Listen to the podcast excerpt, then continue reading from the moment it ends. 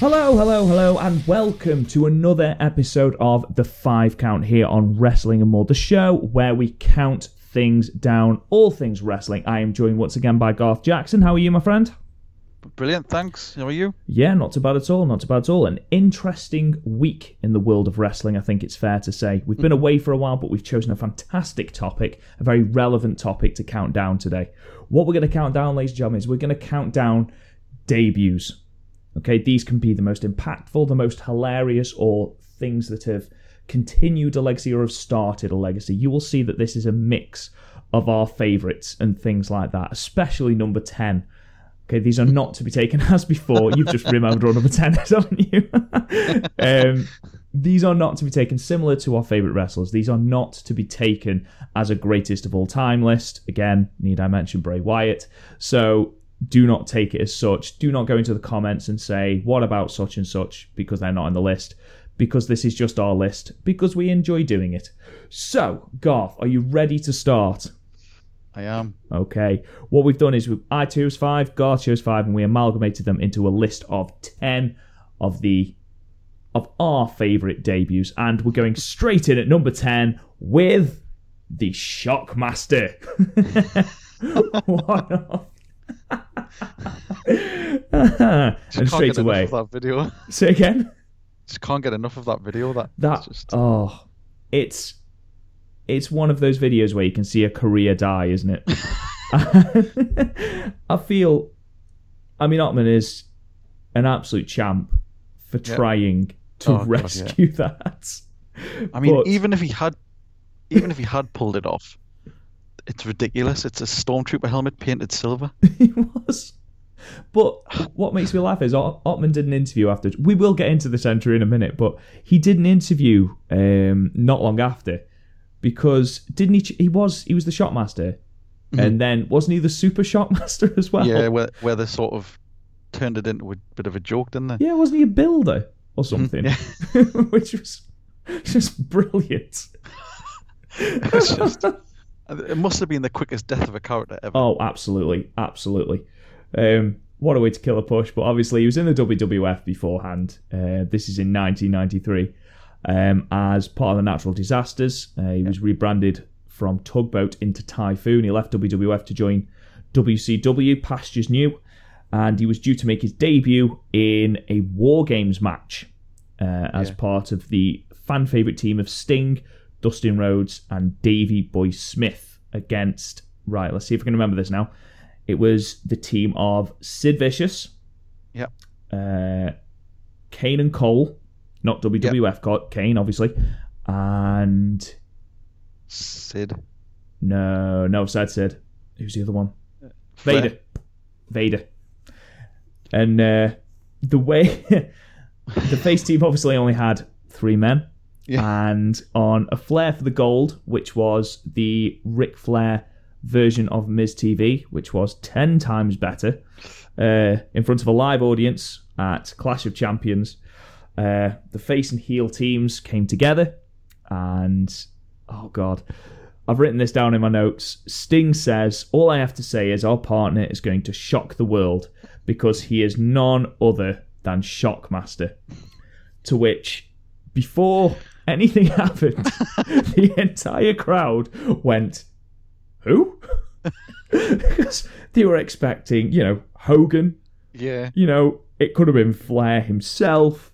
No, it's the Shockmaster. Shockmaster. the entire crowd this, on this section just went, bloody hell's that?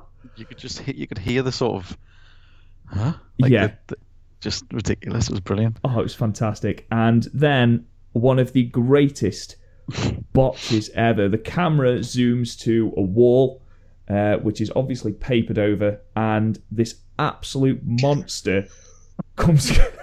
There's fireworks. This monster crashes through the wall. Only the top part gives way, and it's Frank Ottman in this ridiculous, puffy, fle- feathery vest crashing through the wall because the bottom part doesn't give way. So he falls through the wall. He's wearing a stormtrooper helmet. It's it's a stormtrooper helmet. WCW have done nothing to attempt to mask the fact that it is a stormtrooper No, helmet, apart from put some glitter on it. and he falls out of the wall, straight on his face. The helmet comes off. It's absolute chaos. Ottman gets his bottom half through the wall, rams the helmet back on his head. Everyone in the segment is creasing up with laughter. You're apart hear- from You're gonna hear Ric Flair. He's just going, "Oh God, oh God." what is it? Vader who swears really loudly. I think is it Vader or Sid? But then, but then Harlem Heat are standing there as well, and they're just completely poker faced, which is amazing. It's the best bit of acting I've ever seen Booker T do, and oh, it's it's one of the most memorable debuts in wrestling history. You know, not for the character, certainly not for the legacy of the character. Just oh, I mean, and Sid Vicious is doing his best. He's just going absolutely crazy. He's Yeah. screaming at the top of his voice, shouting at him. And then the, I mean, to top it off, the actual Shockmaster's voice. oh yeah, It's played. It's like a dub, but it's played live. So obviously, he's trying to act out as if he's saying those words. But it's just, it's so hokey. It's so, it's so ridiculous, but it's just so good. Do you know what? After how long has it been since '93 now? We're looking at 24 years. 24 years, and it's still, I would argue, the funniest debut in Definitely. wrestling history. It's it's one of the most memorable WC uh, WCW moments, without a shadow of a doubt. And that is including, you know, all the great stuff that WCW did before its decline. Mhm. But there's it takes a lot to beat a man in a stormtrooper helmet I just think falling I would through. love- I would love to have seen what happened backstage Oh, after that. can you? Because I bet the likes of Flair were going ballistic. yeah, but can you imagine being the person who constructed the wall? I mean, to explain Oh, yeah. to people why it didn't give way to a man who weighs three hundred odd pounds. Did you not think to gimmick the wall first? But he said, um, like I said, he did an interview shortly after this, Ottman, Frank Ottman, and um, he said, yeah, they gave me this helmet. They didn't put any eye holes in it. So he's blindly putting his arms up against this wall, trying to find the soft spot. Obviously, not really realizing the bottom bit is not gimmicked to collapse. It's absolutely just it's brilliant. It's Absolutely brilliant. it's oh, it's incredible, is what it is. Um, so yeah, starting strong in this in this episode of Count Out, uh, Count Out in this episode of the Five Count. Sorry, um, gimmick infringement there with Stephen Larson. Um, but yeah, absolutely fantastic, absolutely fantastic. But we shall move on to number nine and on to slightly more serious debuts. Number nine is Shinsuke Nakamura. Um, I believe it was you that chose Shinsuke Nakamura, Garth, wasn't it? Yeah, yeah. Uh, would you like Um, to explain why? Specifically, is is um his SmackDown debut because I know his um his debut on NXT against um Sami Zayn was like massive because it was his first proper entrance. Yeah. and he had that amazing theme tune, which I still think is possibly my favorite currently in the the whole of the WWE. Mm. Um, just such a great tune. Um, but when he came to the SmackDown, he had the live um, violin player. Um, it was against the Miz, who was also dressed as John Cena at the time oh yeah, because they were doing that skit. Um, and his face was just so. He was just looking as if to say, "Well, who's this clown?" yeah, um, while dressed as John Cena.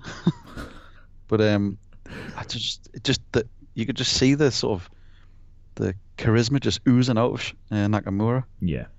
Um, just and and then when the music kicks in and the crowd starts singing it, it was I, I remember watching it and getting goosebumps because it was so good. It was just you could everyone was so into it. It was brilliant. Yeah. To be honest, with it happening after Mania as well, Mhm. you know, it's such a special time to debut. And Nakamura, I'm loath to say is at the moment because of how he's been booked on the main roster, but he was definitely one of the biggest names the WWE had signed in Oh, yeah. many many years. Um, you know, you look at his um, his tenure in New Japan. He was he was strong style. Mm-hmm. You know, he started the Chaos stable, which obviously is now being headed by Okada. Mhm. He's he was a massive massive deal, and when the WWE announced that they'd signed Shinsuke, AJ Styles, and then Gallows and Anderson, you thought, "Oh my life, yeah, this it's is going to be incredible. Um, and then obviously, uh, Bullet Club, or the Club as they were rebranded, debuted on the main roster. Shinsuke um, went into NXT um, and had, in my opinion, the match of 2016, uh, the WWE match of 2016 anyway. it's At- definitely up there. Yeah, yeah, at Takeover Dallas versus Sami Zayn. It's critically acclaimed. Um, an absolutely fantastic match, and it's it was the announcement of Shinsuke Nakamura. He won the title soon after uh, from Samoa Joe, I believe, and you know the fan response to him. You know the charisma, as you mentioned earlier, was just oozing out of him. He uh, he he was such a massive deal, and to have him in Yeah. NXT, that was the moment for me that NXT could have been WWE's third brand as opposed to Yeah. a developmental territory. Because they had the like well, like you say, they had Samoa Joe as well, Yeah, and then they would soon get Bobby Roode. yeah, Um, know- they, st- they had arguably the best tag team division as well. Oh, by an absolute mile. By an absolute mile. Um, I mean, look at the tag team, the state of the tag teams now. and um, you've got the Bludgeon Brothers debuting in leotards and hitting GoPros with clay hammers. So, you know, it doesn't take a lot to be better than. Though I will say, I did actually enjoy that. I did actually enjoy their debut match on SmackDown. um, but Nakamura, the only thing I will say about Nakamura's debut and the reason it rate, ranks so low on this list is just because of WWE's inability to capitalize on the momentum of Shinsuke on his debut. It's, it's there's just I think it's just there was too many people swimming around the top end of the the roster, and the Vince ultimately has the final say, and he doesn't see him as that level with the others. I don't know if it's because he's Japanese, but history would probably tell us that it is. The fact he's not you're all American American. Potentially. Yeah. I mean, you look at what is going around the dirt sheets at the moment about his disdain for Finn Balor and his Yeah. apparent inability to to draw, which is utterly ridiculous. Um, insane. I mean, the reason he's not drawing, or you know, in inverted commas, not drawing, is because you're booking him like crap. Mhm. You know, he's been jobbed out to Kane for God's sake. What possible momentum does exactly? What possible momentum does Kane need? You know, he's a part-time. He's running for mayor of somewhere in Tennessee. What on earth is he going to do with a WWE run? But it just seems yeah i mean it's i mean it's the same thing with with Balor like he was a big deal in NXT he was, Yeah, he was. selling out he was selling tickets for their shows which took them to that next level anyway You look at anything, Finn Balor will be able. He should be raking in merchandise money. Mhm. Just the demon, never mind. I mean, he's got nice looking merch anyway. That Balor Club shirt's brilliant. but you know, aside from that, he should be raking in money anyway. He's a fantastic wrestler. His stuff as Prince Devitt in New Japan is absolutely astounding. His Yeah. heel work is amazing. His promo work is gonna like, amazing. as, as the sort of good guy sort of stand up against everybody doesn't give up sort of Cena like he like uh, babyface he was massive yeah, was such a, and then when he turned heel and he was a really sort of cocky guy and and then he only busted the demon out for the big big shows and and I that's think what he needed. that's I think um WWE trying to get too much out of that demon side as well Yeah, they are. They are. we we see it too often And with building on the demon, they're crushing Finn himself, which is what NXT never did. Finn Yeah. was strong anyway without the demon, but we're digressing massively. I'm sure we could talk about failed NXT call ups all day. but um, for me, one final thing on Nakamura. Um, we mentioned about WWE failing to capitalize somewhat on his on his debut. I will say that he was booked relatively strongly in the Yeah. Survivor Series main event. Um, obviously, Shane was the sole survivor on the SmackDown side because he is the strongest wrestler. Um, he has the most skill. You know, Yeah, look at those punches. Um, Please don't. I know. but the way they handled his main roster debut match, you know, they built and built and built and built and built to his debut match at Backlash, and it was against Dolph Ziggler, and it was, to be critical, a bang average match. Yeah, it was pretty flat, wasn't it? It was it was very flat. Um, I just Nakamura should be treated like the jewel in the crown of SmackDown Live. Mm-hmm. You've got AJ Styles and you've got Shinsuke Nakamura. They should be occupying the top spot on SmackDown, not Randy Orton. Okay, he is very old now. He's had his time. He crushed Bray Wyatt. Thank you, Randy. okay, you don't need. He's crushed Rusev you don't need to be there anymore. He's main eventing SmackDown again next week, where I'm sure he'll crush Kevin Owens with one RKO from nowhere because he's a one dimension pony. Just dull. It's just It is. predict- predictable and dull. Exactly. So, Shinsuke Nakamura, anyway, on to more positive things. Shinsuke Nakamura at number nine. I'm going to let you introduce number eight, um, Garth, because this is all you, my friend. This is all me, yes. Um, this was, at the time, a huge, huge deal because this person had left WWE in sort of on bad terms. Um, but then when he turned up at TNA on the announcement videos and things, it was just a massive shock. And they built it and built it and built it. And he came up against probably his best opposition was Samoa Joe. So it was um, number eight will be Kurt Angle's TNA debut. Okay. Um, I mean, personally, it's nice to have you on the podcast, Garth, simply because you know so much more about TNA in its history and, than I do. I, I follow Impact sort of now, um, but I never really followed it in its in its glory years um, in the mid two thousands. And It's uh, that I mean 2000 between 2005 and 2009 I would say that it was the best wrestling product um, from a wrestling point of view. Um, that was a time when you had Cena running the whole of WWE basically. yeah, and that just became so predictable and dull. Um, this was just so. I mean, if you watch the video, the commentators make it sound such like a bit, like such a big deal. Um, he comes out with his flag and all the pyro and everything, and TNA didn't really have a lot of that at the time either. no, So it was this big sort of bombastic look who we've got, and the crowd went absolutely crazy. Bearing in mind it was the impact zone, which the crowd could be quite diluted because some of them would see two shows at once yeah, because it was all taped. very flat, very tired.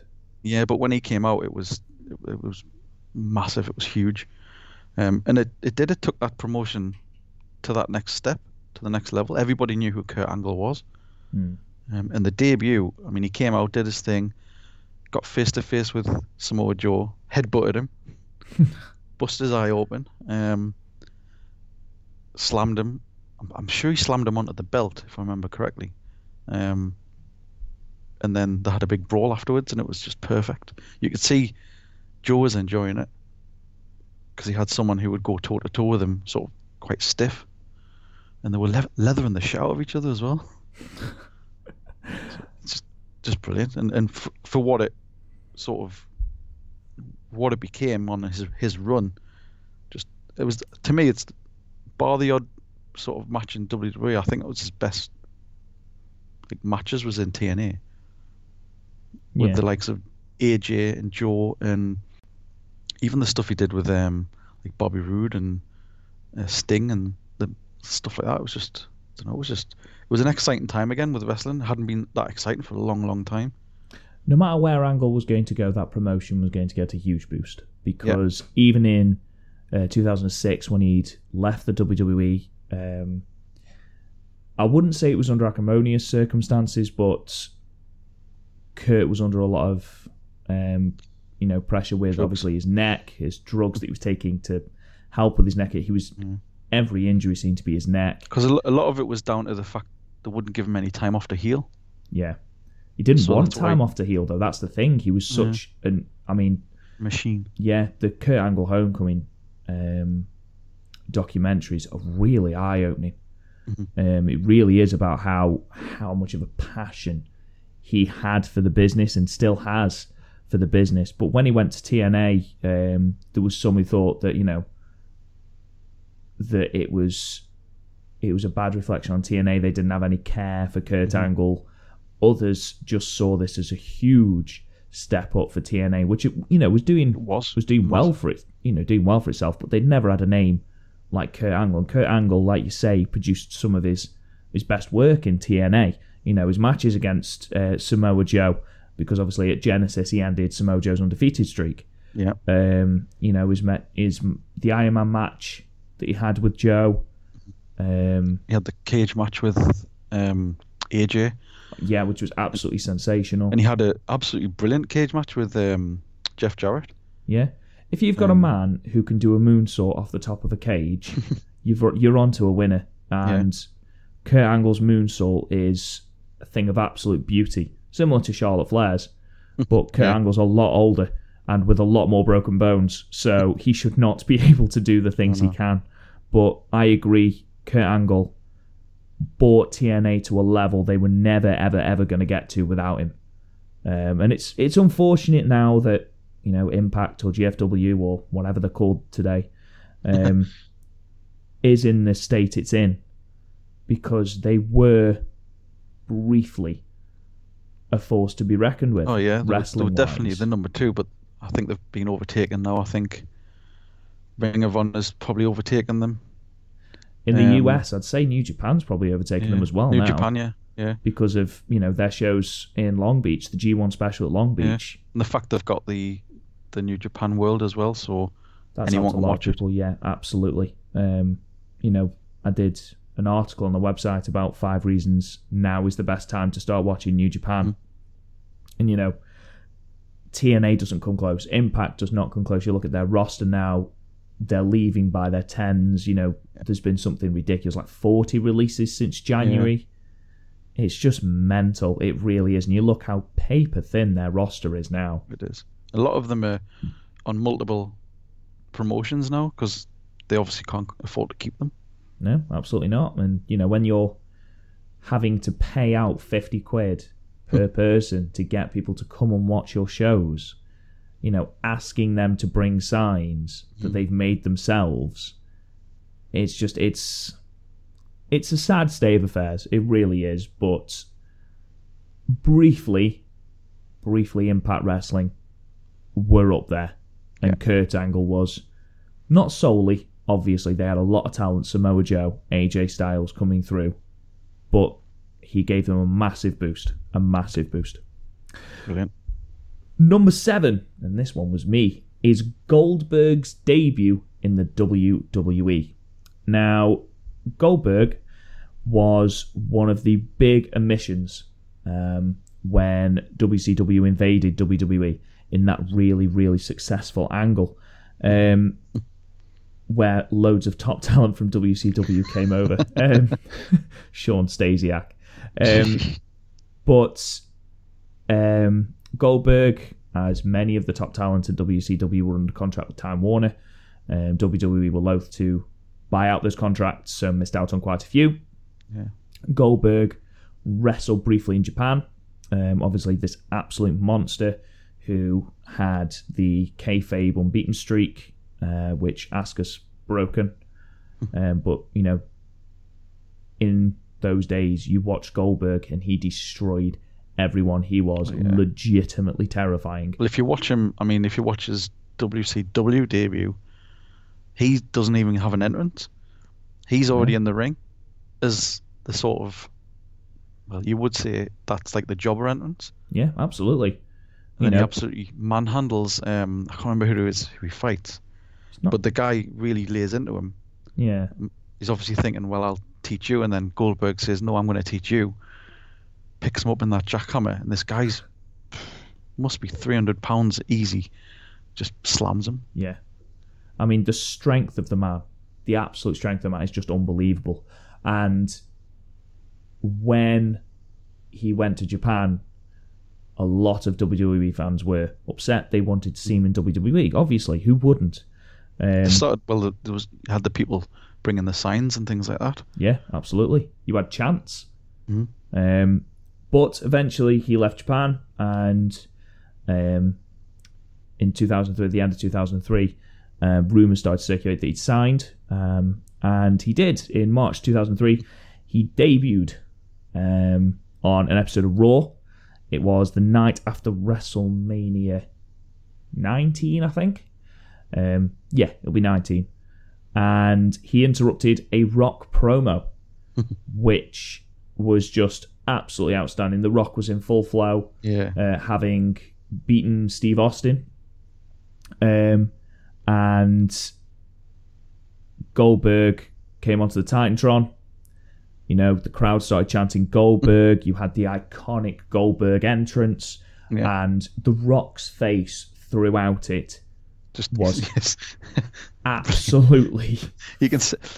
I'm sure he, at one point he starts to sort of back against the rope and as if he's going to get out, but then he changes his mind. Like it's he sells it so well, and that is how you make a star. I mean, Goldberg's already a star, but you know, you have a person in the ring who's legitimately terrified that you are going to hurt him, and you know, people are going to pop huge, and they did pop massively to debut him at the Raw after Mania, which is you know almost as big an event as Mania. You know, it's where big things happen.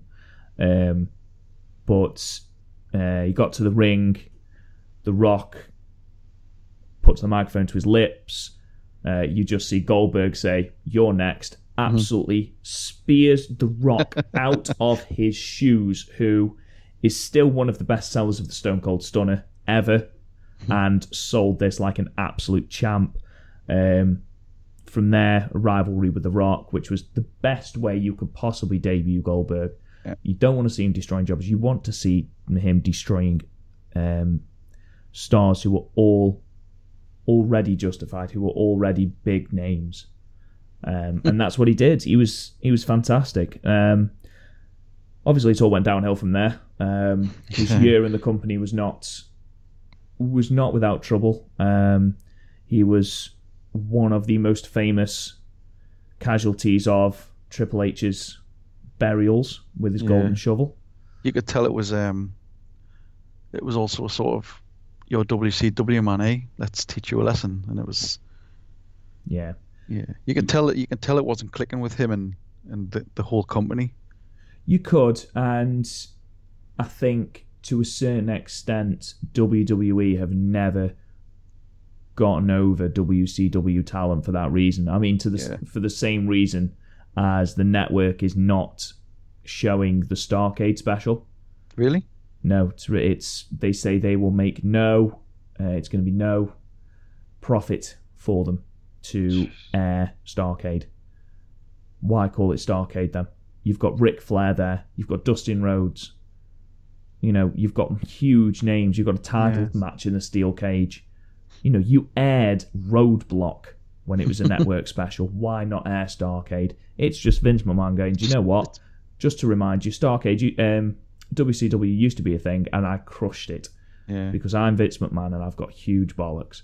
And it's just pettiness as well. It is, it is, and it's a shame because it was pettiness like that that led to Goldberg leaving literally almost a year to the day after his really, really fantastic debut, Yeah, because it was after the Mania, wasn't it, with Brock? which we've covered on Wrestling Worst Matches. Um, Yeah. It's it's a laughably poor match, but you know, can you blame Goldberg for wanting to leave the company? Really? No, not at all. And the thing is, he, he didn't even he left, and that was it. He just severed all ties, didn't look back Yeah, I mean, until, until last year. which was a far better run, a Yeah. far better run with the company, and well, that was how really Goldberg's first WWE run should have gone. Um, but alas, it didn't. Goldberg left the company, effectively disappeared off the face of the earth for ten years. Opened a gym. For all accounts, did extremely well for himself. Still looks incredible considering he's upwards of fifty. 50 or 51 or 52. Yeah, that. I tell you what, anyone who can pick Brock Lesnar up at 50, that's fair enough by me. Yeah. Um, speaking of Mr. Lesnar, I tell you what, I'm getting good at these segues, Garth. I'm getting really good at these. Um, number six is the original debut of the Beast Incarnate, Brock Lesnar. Now, this is another one of your entries, Garth. So, do you want to talk us through it? Yeah, I mean, it, it's another one that's sort of another one that doesn't have a big flashy entrance. Um, he just sort of comes in during a match. It's a, I think, is it a hardcore match I believe it's a triple Um, threat, isn't it? with um, it's well, it's Maven, we all love uh, Maven. it's Maven and I think Spike's in there Spike Dudley and Al Snow. and Al Snow, yeah, Yep. and he just comes in and absolutely just demolishes them all. I think, Yeah. I mean, I think the F5 he gives to Maven, just he almost goes through the the ring. Uh, he gives, I think he gives um he gives Al Snow a power bomb into a um a bin, I and then- about that. and then stupidly, uh, Spike tries to jump off the top rope at him. so he just absolutely just picks him up by the, the scruff of his neck into a sort of well, like a last ride power bomb, and again just plants him through the ring. Just I mean, Spike weighs about 25 pounds as well. yeah, You know, And Maven just- done away much more. But and- even and so, all the all the while Paul Heyman's at the side shouting again, again. yeah. And the WWE built him massively. Hmm. Massively. I mean, let's face it, heel Brock Lesnar's best Brock Lesnar. Yeah, Um, face Lesnar's boring Lesnar. You know, he's at his best when he's destroying convertible cars with axes, which is still one of my favourite Brock Lesnar uh, segments. Um, but you know, even after that, they didn't halt his momentum at all. He absolutely took apart the Hardy Boys, didn't he? Um, I think which was his feud after that. Um, those clotheslines he used to give as well. Just yeah, he was legitimately stiff, wasn't he, with some of them? oh yeah, definitely. Um, and when he, when he, you know, I'm loath to say roided out, but when you could see it in his eyes and his neck, and he was going, you were like, oh my god. Yeah. I know he's like four thousand miles away from me at the moment, but I am quite scared of this man. Yeah, You know, you, you can tell he has a sort of like a real sort of intense mean streak. yeah, absolutely. He's just the type of guy that would just give you a look and you're just right, okay, I'm I'm gonna stop. Yeah, he's the kind of guy who makes his fruit salad with a shotgun. Have you seen that or, video? a, or a combine harvester. yeah. yeah, he's even when he's laughing, he's a legitimately scary bloke, it's, isn't it's it's like a sinister, evil sort of I'm gonna get you next laugh. Yeah, it is. And um, you know everything, everything they did for Brock Lesnar's debut led to him being a massive, massive thing. And when you think when he left the company in 2004, you know St. Thomas Goldberg, he left to have an extremely successful NFL career with the Minnesota Vikings. Um, he he was still a huge draw, Yeah. a massive draw, and then he came back after stints in Japan and stints with the UFC, where he proved Again, he, was, was- actually a scary ass man. Legitimate badass. Yeah. He 'Cause, I lost his mean- first match, but you know, once he got used to the ring and things like that, good God, Yeah. he's like someone had put a shark in shorts. it was terrifying, absolutely terrifying. And I mean, I think if not for him, the the UFC wouldn't have got the way it was because a lot of the the wrestling fans took it on because he was there. Yeah, absolutely. He's the most successful wrestler by an absolute mile to transition into the UFC. Yeah. I mean, Lashley's tried it, Batista's tried it. Uh, I know Alberto Del Rio. Does he? Angle try it. I think Angle tried it briefly, um, but I don't think he was anywhere near as successful as obviously, or you know, didn't bring it as as much Tried into Punk. the mainstream as Brock did. Um, does Del Rio own Bellator, or does he own an MMA promotion? I think he owns one, doesn't he? Does he? I think he owns one. I don't think it's Bellator. I think he does own one though. I'm sure he does. Or does he run one? Apparently, he has quite a bit of a mean streak. So Del Rio. yeah. Oh God, yeah. I wouldn't want to mess with Del Rio. Good God, no, no, no, no, no, no. I mean, unless I was Brock Lesnar, I can mess with anyone if I'm Brock Lesnar. Um, but yes, we um, and then his return where he absolutely destroyed the living hell out of John Cena. Yeah. Um, before Extreme Rules, uh, 2011 or was it 2012? I think it was 2012. Um, I just absolutely destroyed Cena, and then handed Cena his most devastating loss at SummerSlam, where he effectively destroyed him like a jobber, Yeah. which was totally. just oh, it was beautiful. It was absolutely beautiful. Um, yeah, potentially he's a bit boring now. Um, you know, I think the Goldberg thing was good. I think with with Brock Lesnar now, he has to really feel it. yeah, You can tell when he's sort of just going through the motions. yeah. I, I mean, think his the- match with AJ kind of proves that. I think the uh, the Goldberg stuff really sort of lit a fire under him because I don't think he would have done that job for anyone No, absolutely not. Absolutely not. Um, to let to let himself be destroyed within three minutes. Yeah. Absolutely. I mean, ultimately, he must have known that he was going to get something out of it. Obviously, who wouldn't? But um, yeah, to get to to get to losing in three minutes, he's got to respect his opponent. Um, but yeah, speaking of Brock's opponents, number five, the phenomenal AJ Styles, and where to start with this man. Um, he debuted at the Royal Rumble 2016. Uh, number three, and the WWE in true WWE fashion, uh, because they can't let us have nice things. Um, we saw the screen that just said "I am," and then we had a huge close up of gormless Roman Reigns. so we heard a massive crowd pop, and we had no idea what was going on. Um, but as soon as the camera panned to Mr. Styles, it was it was absolute pandemonium. Um, it was it was incredible. Um, you know, as he walked to the ring, you got amazing thoughts in your head. You got wow, look at what amazing dream You- matches we you- could you have al- now. I, I was going to say you're you're already fantasy booking it. Oh, absolutely. I mean, you similar to Omega and people like that, he can pull anyone to a great match. Case in point, Jinder Mahal when he won the WWE Championship this time. Jinder Mahal is an average wrestler at best, um, and AJ pulled him to a decent match. Brock, who has been, as you said earlier, going through the motions, AJ pulled him to a great match. His series against John Cena, which are John Cena's best matches. Yeah, that's it. Yeah. You know, Because John Cena was having to pull stuff out he would never normally do. no, absolutely not. It's his best matches since his CM Punk match at Money in the Bank 2011.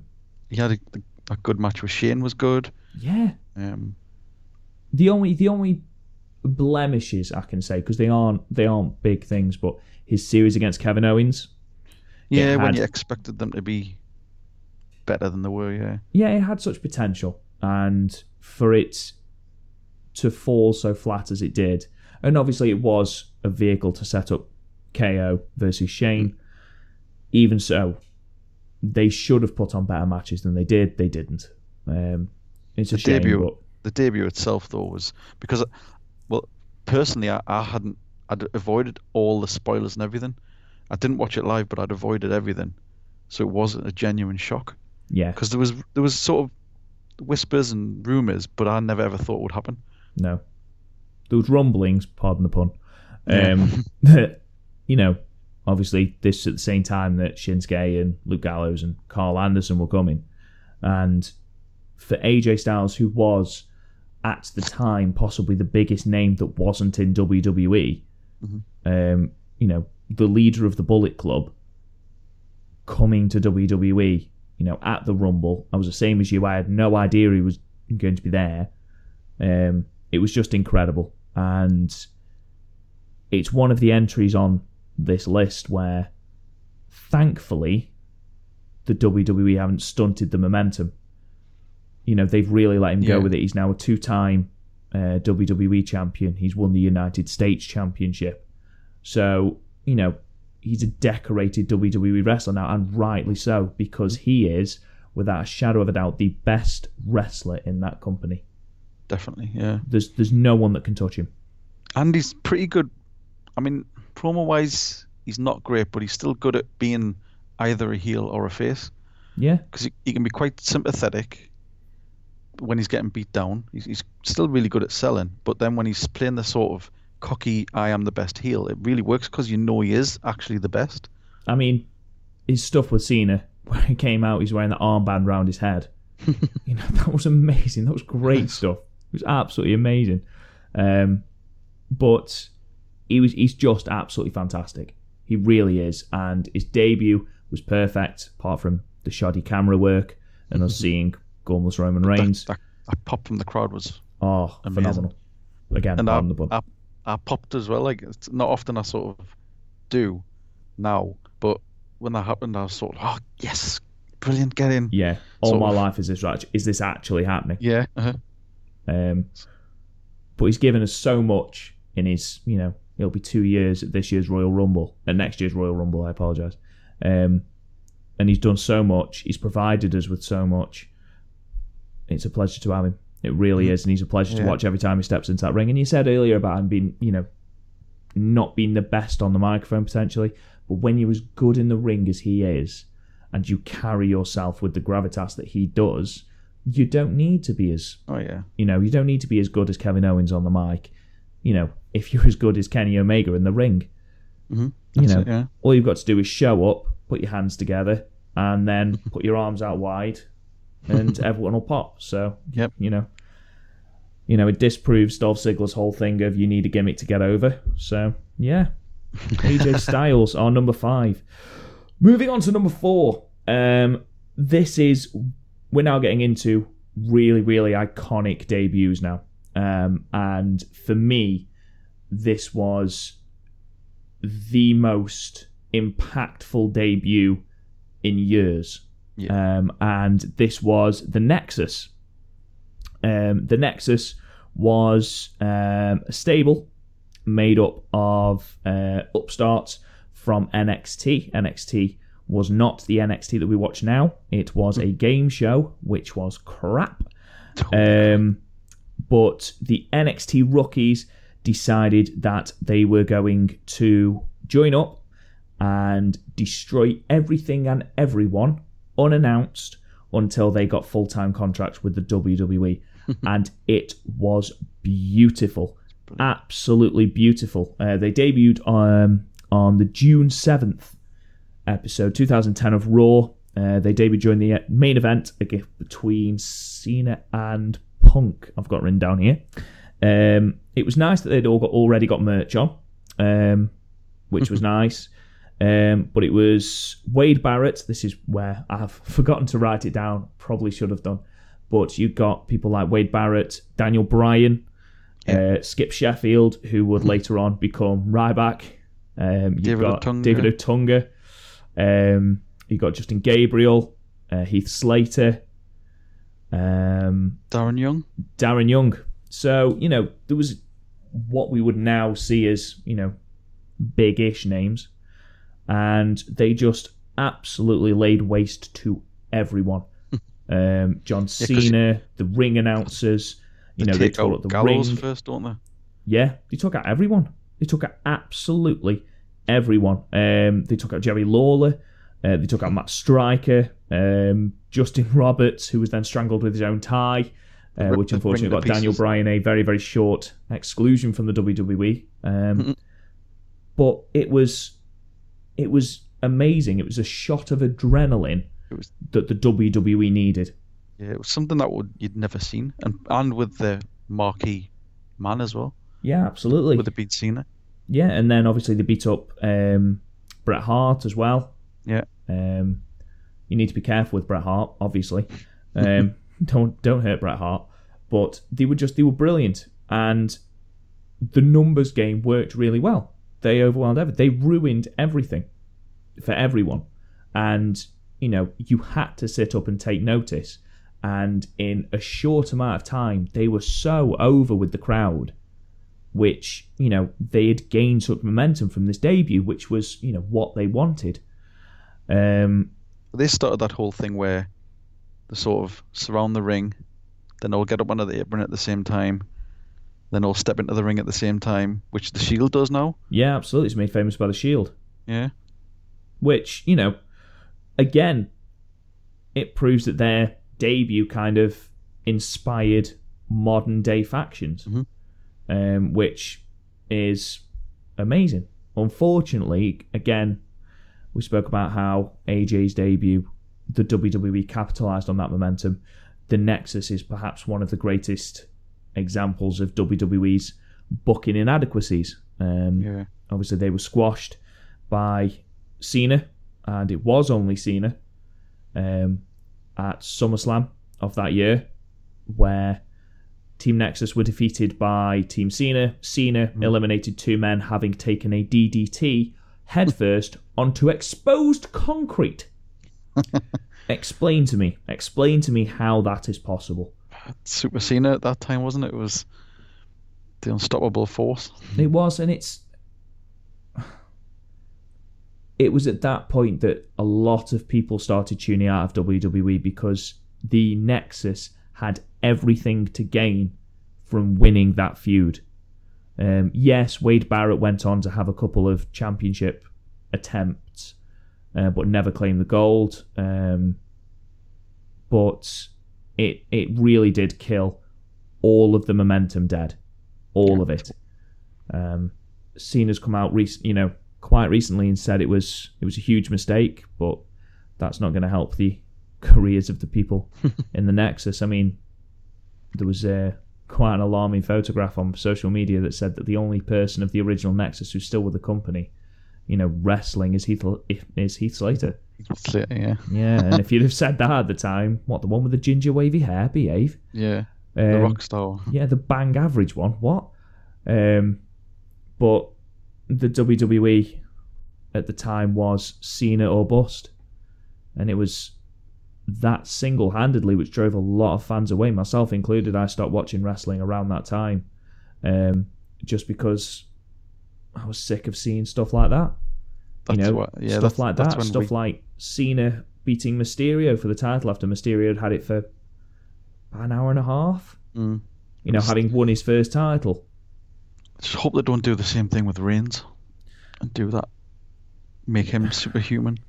They're going to. I mean, unfortunately, it's once Vince has an idea in his head, there's no way you're going to change his mind. Um, I mean, the man's a lunatic. The the man is a certified like nut job. He doesn't like sneezing. Really? Yeah, that's a well-known fact about Vince McMahon.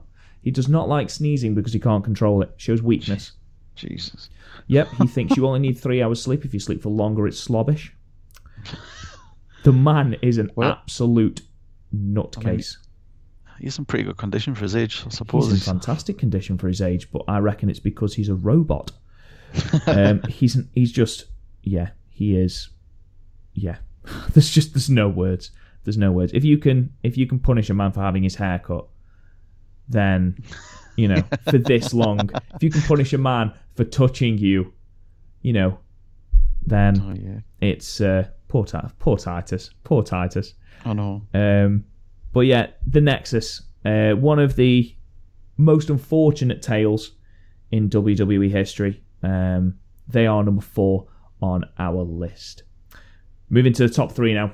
We are looking at extremely iconic debuts now. And number three takes place in 1997. And it is, of course, Kane, The Undertaker's kayfabe brother. Um, I mean, for me, uh, we stated on the previous episode of the Five Count that um, Kane is my favourite wrestler. Um, he is the most.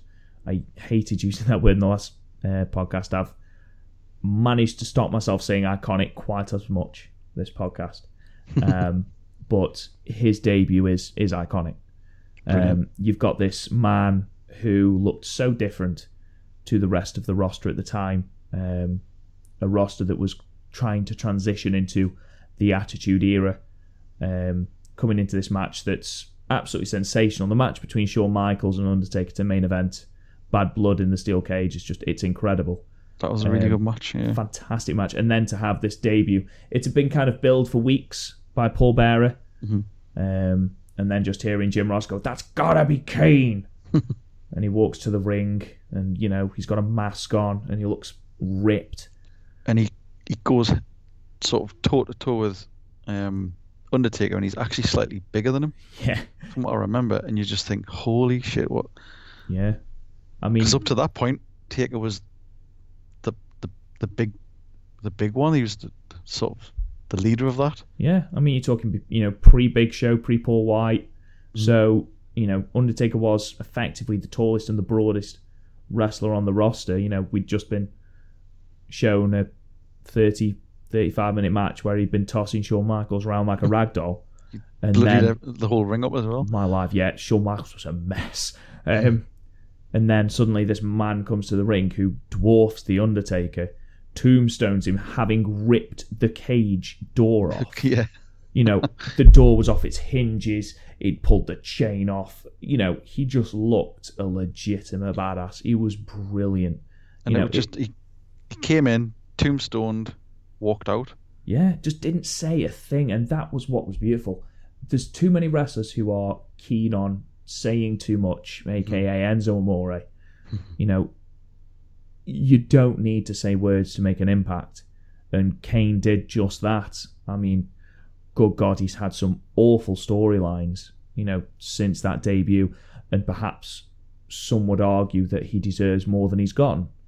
Um, I personally find it absolutely you know, astounding that he's only had one championship run with the WWE belt, Yeah, and that run lasted for one day.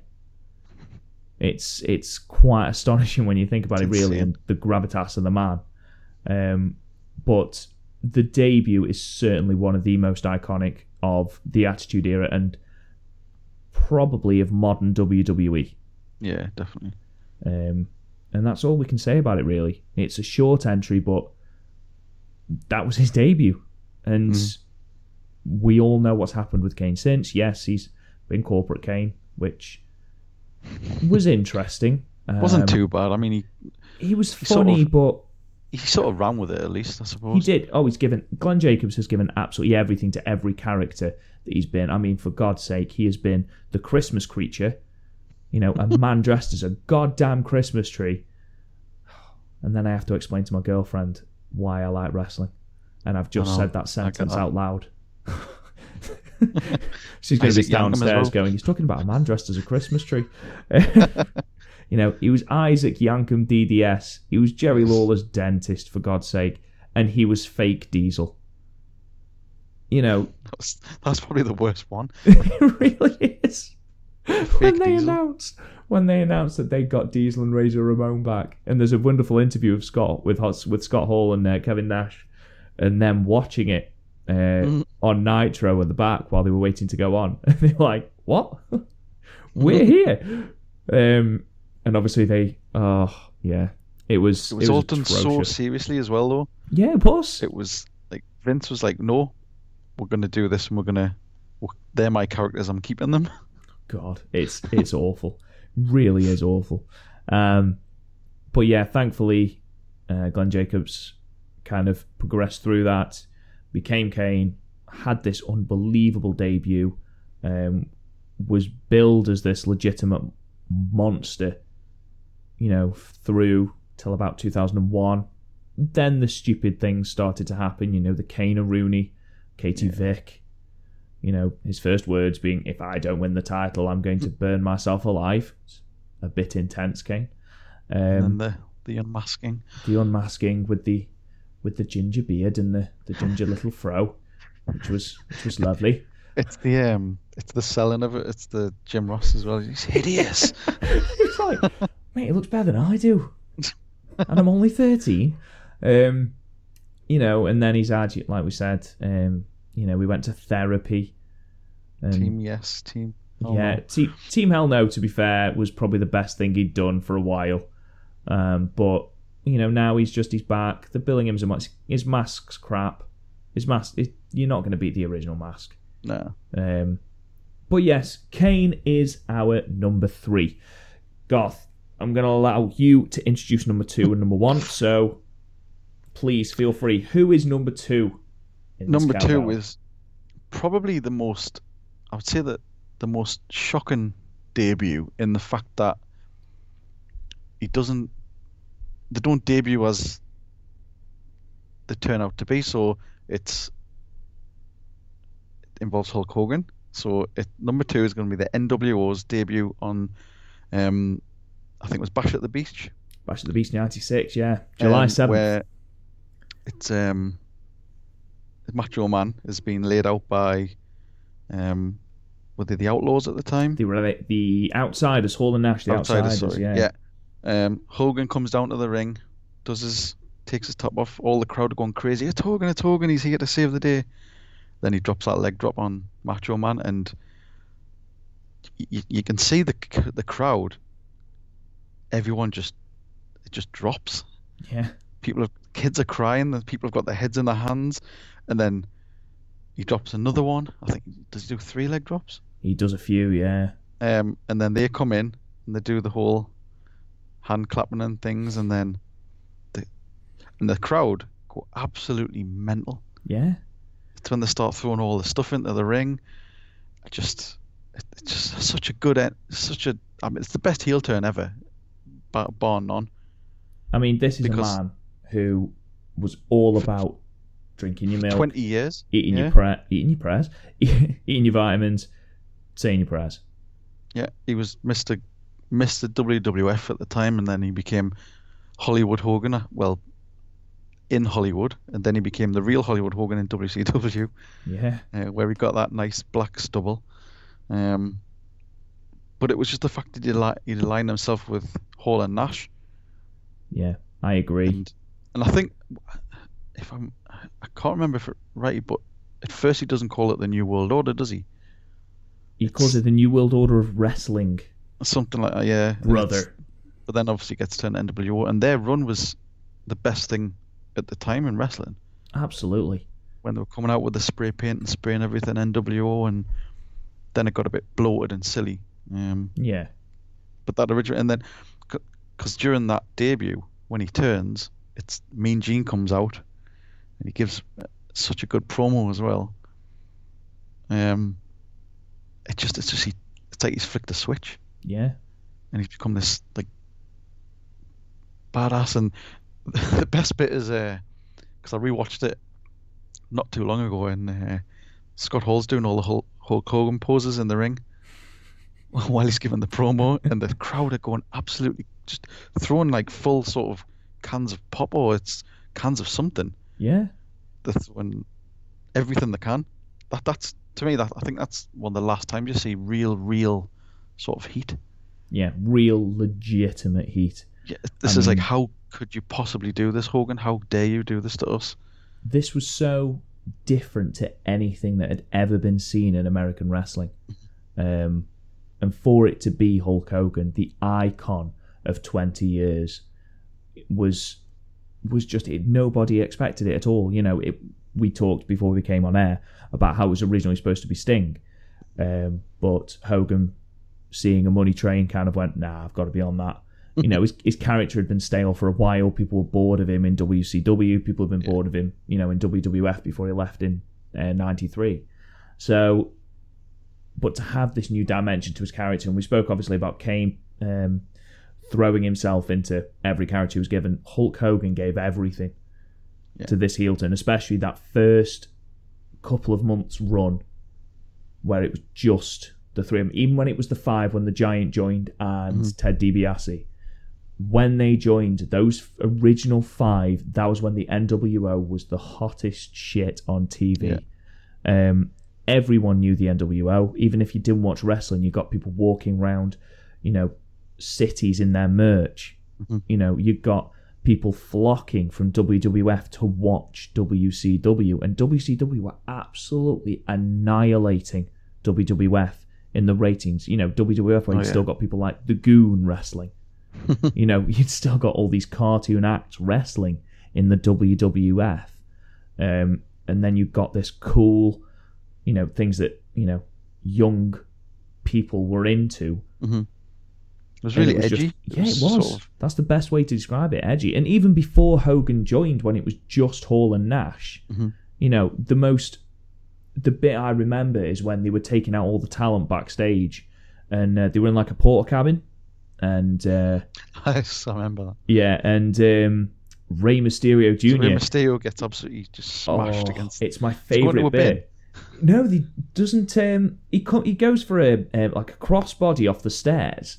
And uh, is it Nash? I think Nash catches him on his shoulder and then just javelins him into the side of the porter cabin, which is just incredible. And then Randy Savage, they get into a limo, drive off, and Randy Savage is holding on to the top of the limo, isn't he, as it drives off, I forgot about that. which is just amazing.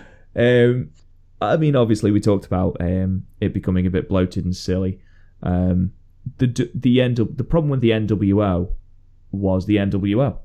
Um, they Yeah. got too big for the. It was the brainchild of Eric Bischoff, um, but the problem was with Eric Bischoff was that he didn't know when a good thing had run its course. Yeah. Um, he thought that the best thing for the company was to keep the NWO going when the NWO was killing his company. Wrestlers, there was huge discontent with wrestlers because they were constantly having their matches and their titles taken by the Yeah. NWO. Uh, when they were wrestling, the matches were being thrown out. When there were titles I mean, had- on the line, the, the NWO would win because of you know the numbers game. And they had at the end, half of the NWO weren't even wrestling. No, exactly. Ho- Hulk Hogan rarely even wrestled towards the end. It was just all the others. yeah, Hogan Then only had the- wrestled at pay per views. Then you had the Wolf Pack. Oh God, the Wolfpack in Yeah. Hollywood. Yeah, and it was just, yeah, it was just the whole roster at some point just seemed to be NWO. Yeah, and it was a shame because it had been such an amazing thing, and but they'd given creative control to too many people Yeah, for it to be sustainable, and that was the problem. The wheels fell off, you know, became bloated, and then eventually the talent that WCW lost ultimately cost them big because the WWF realized what WCW were doing, and you know, with DX and things like that, Mhm. did it better and killed it off at the right time. Which is what they should have done with the NWO. But when the NWO were hot, the stuff they were doing was just incredible. And yeah. aside from perhaps Brock Lesnar, um, who's the only other entry on the list that I can think of, the NWO crossed into the mainstream the best. Because, Oh, yeah, like I say, their merch flew off the shelves. It's still one of the coolest wrestling shirts ever. Mm-hmm. still one of the coolest logos. Yeah. Their public service announcements were amazing. but that moment at Bash at the Beach where Hulk Hogan, you know, the Hulk Hogan, turns heel, drops the leg, tells Gene Okerlund to get everyone to shut up. yeah, You know, you've got litter all over the ring. You've got Hall and Nash taking cover. yeah, You know, you could see what was happening. And it because of the impact it had on wrestling in general, it was just incredible. It Brilliant. really was. And then I mean, even the the sort of WWE run wasn't too bad. It was it brought in that sort of black and white entrance and all that sort of thing, and that was really good. Um, Hogan started coming down with that feather boa. that feather boa. Yeah, I forgot about that. Yeah. Oh god. Obviously, he had that match with The Rock, which was sort of an offshoot of the whole NWO thing. Yeah, that was um, the start of another Hogan face turn, wasn't it? Um, the Yeah. whole WrestleMania 18 match. It's again a fantastic match, um, but again, it was the end of the NWO as we know it. Mhm. They had the problem with Scott Hall being fired, Nash being perpetually injured because he's got glass for quads. Mhm. Um, so they didn't run into the best luck in their WWE run. It wasn't the worst, you know. But again, WWF, for some bizarre reason, fell into the same hole as WW, WCW did by adding more people to it. You know, they added X Pac, who needs to be in every faction apparently. Uh, yeah, Um, Shawn Michaels, for some strange reason, was in it, um, which made no sense. And just they kept adding people to it. And then eventually it was just Big Show and X Pac. And then eventually it kind of disbanded. But again, that debut and for what it did to wrestling and for how it brought wrestling To kicking and as well, I screaming mean. exactly into the mainstream, what it did to the fans. You know, it's one of, if not the best debut. Yeah. Definitely the best heel turn ever. Absolutely. Without a shadow of a doubt. But in our minds, it's not number one. It's No. not number one, people. And I can imagine people are now screaming, screaming, saying, why is this not number one? Because it should be. You know, for what it's done, it should be, and it probably, like we said, is the best heel turn without a shadow of a doubt. And we've talked about what he's done for wrestling, what how he brought wrestling into the mainstream. But who have we gone for number one for, Garth? Number one is Y2J Chris Jericho. This is an abs. This is this is my favorite debut. Yeah. My favorite debut from a personal point of view. Um, it's absolutely amazing. Um, we this is one that we both chose actually uh, Mm-hmm. when we bought our lists to each other. Um, give us your reasons first, Garth, and I'll kind of piggyback on Um, it. well, I mean, they built up, they built it up for quite a while. Um, obviously, it was just the turn of the millennium, or just about to be the turn of the millennium. So, it sort of was just perfect for the the whole countdown and the save us thing, and um, and it was the fact that you, you had no idea who it was. All you ever saw was this countdown clock. Mm, Um, nobody knew who it was, and then the Rock's in the ring again. The Rock uh, being im- um, interrupted, um, and then you just the lights go down. You just hear that, that vroom, vroom Yeah. the, the numbers, and the music kicks in, and then he's just standing there, and you just think everything was perfect. It was the perfect time for that gimmick.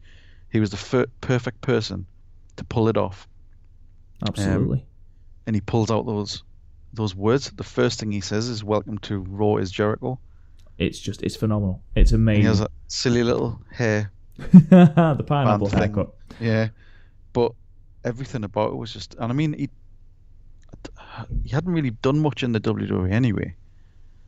I think he'd mainly only done really sort of like dark matches. Had he? I don't think he debuted at all. Had he?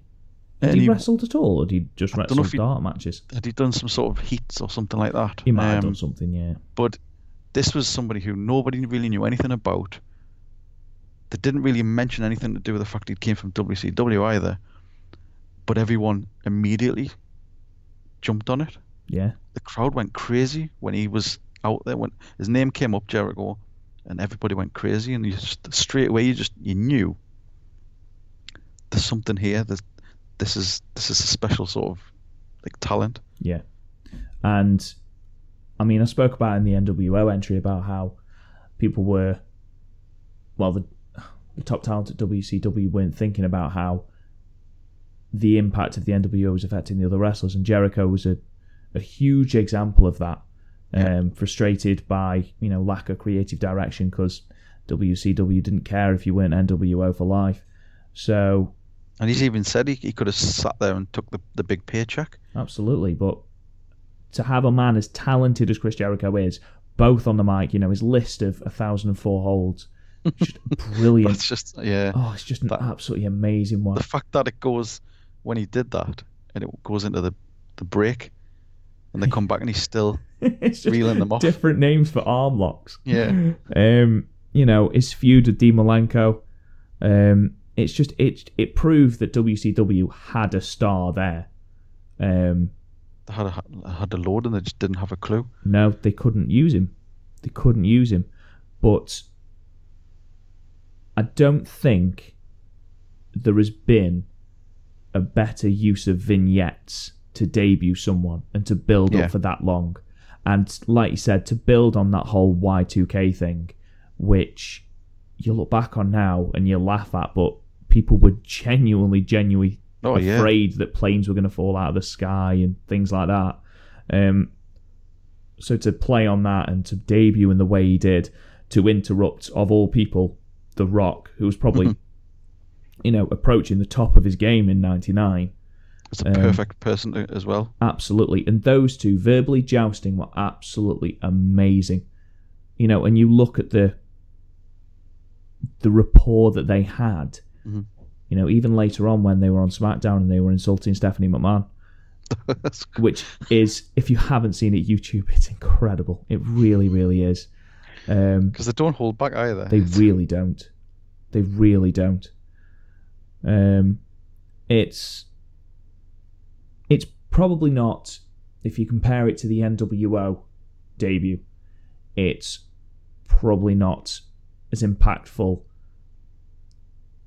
like in the mainstream. because it's not. It's like name value with the NWO. Exactly. You know, everyone knows the NWO, but a single wrestler, you know, it was the first big name that had transferred from WCW to WWF. You know, I think the the only real name I can think of before him was uh, Mark Mero, Yeah. hmm who obviously brought Sable over. He did, yeah. The best thing about Mark Mero was Sable, which tells you something. um, but you know the way he debuted, the use of those vignettes, the pop of the crowd, that first opening line, which everyone knows, you know who he debuted against, everything was perfect. I mean, his run immediately following his debut was awful. Mhm. Um, You know, he wasn't wrestling properly. He wasn't wrestling his best. He was being chewed out by the rest of the locker room, and it took him a while to get, you know, to fall on his feet, so to speak. But Had the look- feud with Chyna. he did have the feud with Chyna, yes. he lost his first match in WWF to Road Dog, you know, which goes to show, you know, Road Dog, bless him, has never exactly been a ring general, has he? Um, but, you know, you look at what he's what he's achieved since then, even just in this last last run, which for me has been one of his most entertaining. Um, I think the best aside thing from about his heel turn Yeah, in oh, yeah. 2008, you know, his sharp suit, his slow speaking. that was against- amazing. was that was that with Punk? That was with Punk and with Michaels. Because that was another one that really sort of because they used the whole Punk psychoholic dad and all that, didn't they? Yeah, I mean his stick on his stick on the mic is absolutely amazing. He's never ever been bad on the mic, and, and just, he knows he knows when to stop. He he never ever has nothing ever gets old because he doesn't let it become a thing that's saturated. No, absolutely not. He stops it and reinvents himself every single time. I mean that's that's what he needed to do, and he constantly every time he comes back, he goes away, he comes back, and he's reinvented himself, like you say. And The list. well, He got a list over. he got a list over, he got scarves over, he got the phrase "stupid idiot" over. Yeah. this man can do anything. He's just amazing.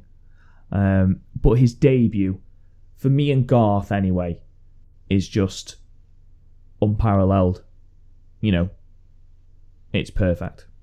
And it's not like, I mean, I've heard him say it a hundred times. Like that opening, his debut, in that opening segment wasn't scripted, and he talks for a good five minutes. Yeah, absolutely. And, you know, they really did put him, you know, on the spot against The Rock, you know, on Raw, which at the time was, you know, just heating back up. You know, pe- ratings were starting to fall back. Yeah. So it needed to be good, and it was. It was brilliant. You know, you look back and it is. People still talk about it now. You know, people still talk about Jericho now. You know, look at the ovation he got when he transitioned into New Japan. You know, people know Jericho is a massive name, massive name, and like I say, we all look back on that debut that night in Chicago, Mhm. and uh, we look back on it with massively fond memories. Brilliant. It's such a good promo as well. It really is. It really is. But, ladies and gentlemen, that is our list. Do you agree with them? Probably not. But if you don't, please talk to us on social media, talk to us in the comments. Have you got any ideas for me and Garth to talk about on the five count? You can follow us on Twitter at WAM Podcast UK, or alternatively, you can follow at me at, at Real Rob Goodwin, and you can follow Garth. Where can we follow you, Garth? I'm at Drummer Jaxon. There you go. You can also like the Facebook page for more wrestling content, polls, and debates. You can subscribe to the YouTube channel and to the podcast on iTunes. Don't forget to visit the website at www.wrestlingandmoreblog.weebly.com. Also, get your votes in for the Wrestling and More End of Year Awards. It's getting close to the end of the year now. We want to get our awards out by the 31st of December. You can vote for all the categories on Facebook and on the website. But until then, it's thank you from me and from Garth, and we'll talk to you guys soon. See you later.